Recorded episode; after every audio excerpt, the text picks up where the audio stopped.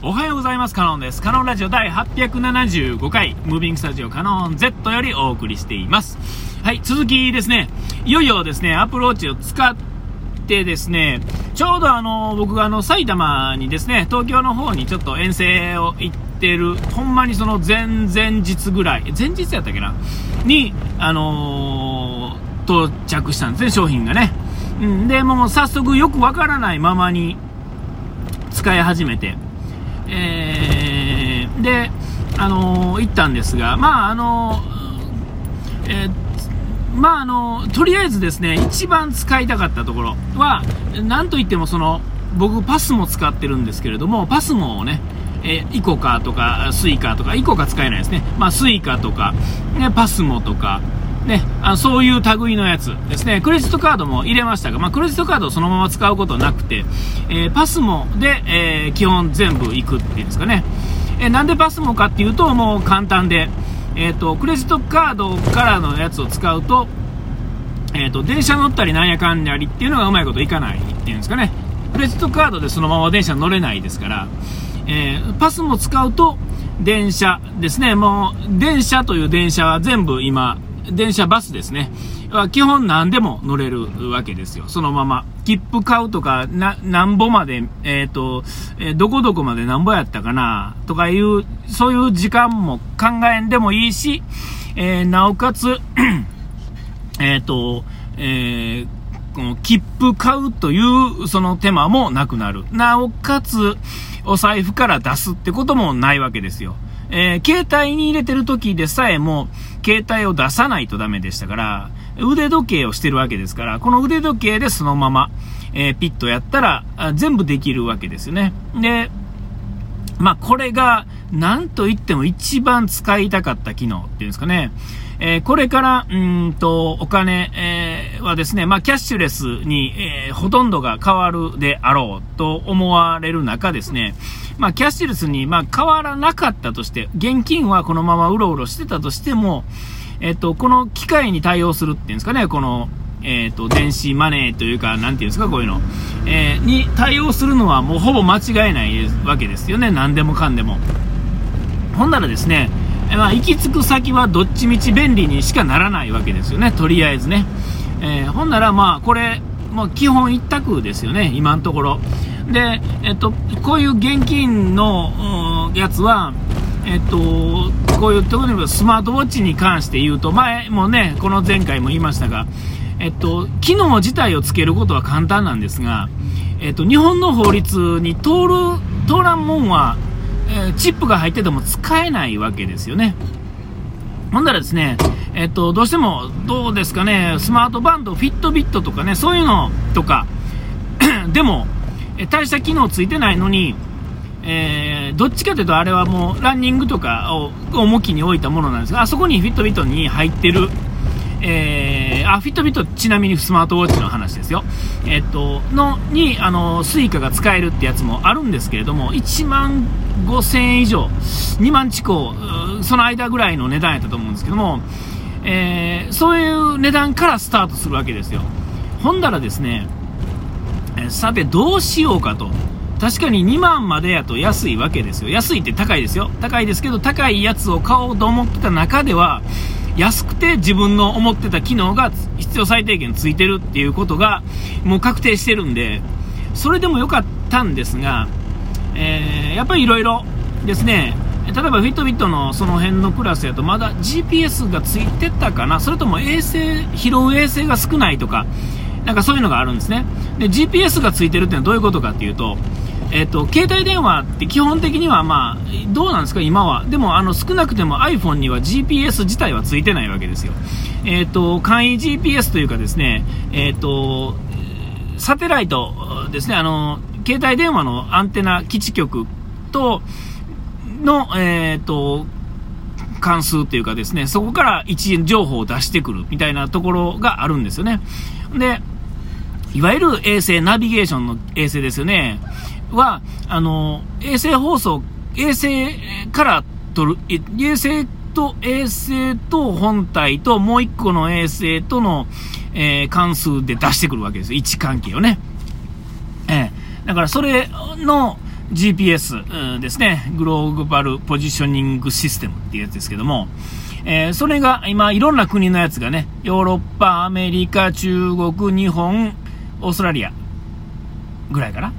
まああるんですよ。で、名前忘れたな、グローナスとか、導きとかね、いろんな衛星がつ立ってるんですけど、その衛星ができるだけ多く拾えるやつ、電波が広、ね、受信の周波数がいっぱいあるやつの方が、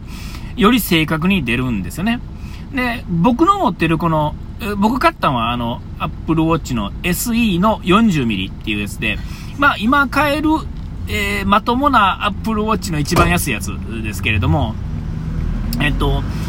この SE に関しては、えっと、4衛星やったかな？いや、3衛星やったかな？拾ってくれるわけですよ。まあそれでもですね、やっぱり精度的には悪くないんですね。えー、これによって、あの、えっ、ー、と、1っていうのが分かると。で、まあ、この1を使ってですね、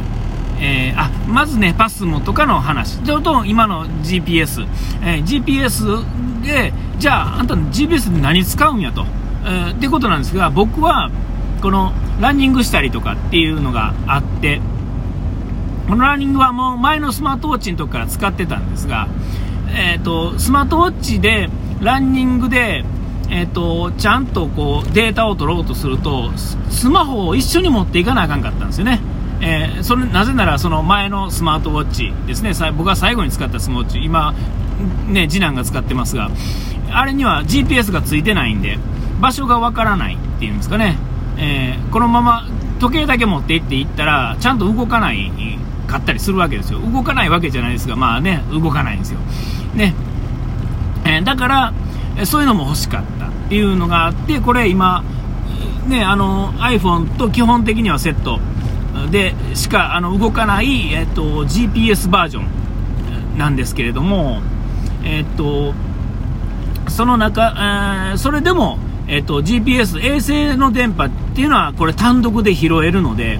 データを収集した後に帰って iPhone と連携させて、えっ、ー、と、ちゃんとデータを管理できるっていう機能があるんですね。えー、もう一つ高い方やと、えっ、ー、と、セルラーバージョンっていうんですけど、電話、もうこのスマートウォッチ単体で、の何にも iPhone なくても、連携してなくても、えっ、と、電話が単独でできるっていうんですかね、えー、そういう機能がついてる高い方もあるんですが、それ必要ないなと思ってね。なぜなら、えっ、と、このランニングするときに電話をしたり、なんやかんやしないと。それでは、それやったら別にいらないわけですから、で、えっと、実際この携帯か、あの、スマホから、スマートウォッチから電話したり、なんやかんやするときには、えー、大体ほとんど、ランニングの時以外は、スマホがすぐ横にあるので、連携するわけです。で、なんや、やったら、電話も、あの、この、アップルウォッチから聞けるわけですよね。たあの、アップルウォッチ経由で電話できるんです。で、アップルウォッチからかけることもできる。で、番号を入れてね。えそういうことできるんで、iPhone がすぐ横にあれば、基本的にはあの、えっ、と、セルラーバージョンっていうのは、まあ僕の使い方やといらないんで、安い方でよかった。で、あと、えっ、と、さっきのパスモとかは、もう、ランニング時もうあの単独で使えるんですよね。えー、お金さえ入ってれば。うん、で、えっ、と、これ、あの、セルラー版やったら、あの、電話単独だけでもあのなていうんですかチャージできるんですが、えー、それはさすがにできひんのでチャージしようと思うんやったらあの iPhone 横に置いて、えー、iPhone のからあの入れるっていう形にはなるんですが僕の使い方やともうこれで十分逆に言うたらその高い方の Apple Watch の機能っていうのは、えーとまあ、いらない機能ではあるんですね。だから僕はその中で、えー、そういうやつ。でサイズもですねこれわざと小さくしたんですね。みんな大体あの大きい方 45mm とか 44mm のやつを使うと思うんですけども、えー、僕はあのあえての小さい方。なんでかっていうと、えー、睡眠ログを取るのにやっぱり夜つけときたいわけですよね、えー、大きい方でもいいんでしょうけれども小さい方の方が多分その使い付け心地っていうんですかね違和感的なものが少ないんじゃないかっていうのも思ったんですよ。で時計自体は実際はあのこの画面を見ていろいろするというよりは僕の一番の目的はランニングのデータ、えー、睡眠のデータ、えー、センサーがね手首につけっぱなしの機械っていうのはスマートフォンでは起こり得ないことなんでどっちかというとつけっぱなしのセンサーに時計とかその他機能がついてる、えー、でさらに当たり前の機能ですがあの、えーと、音楽の操作やったり、えー、ちょっとしたアプリ、えーと、音楽の操作やったり何使ってるかな。あとカメラのシャッターをちょっと使ったり。でカメラのシャッターも他のスマートウォッチだとこうシャッターを押すだけだともできるんですけれども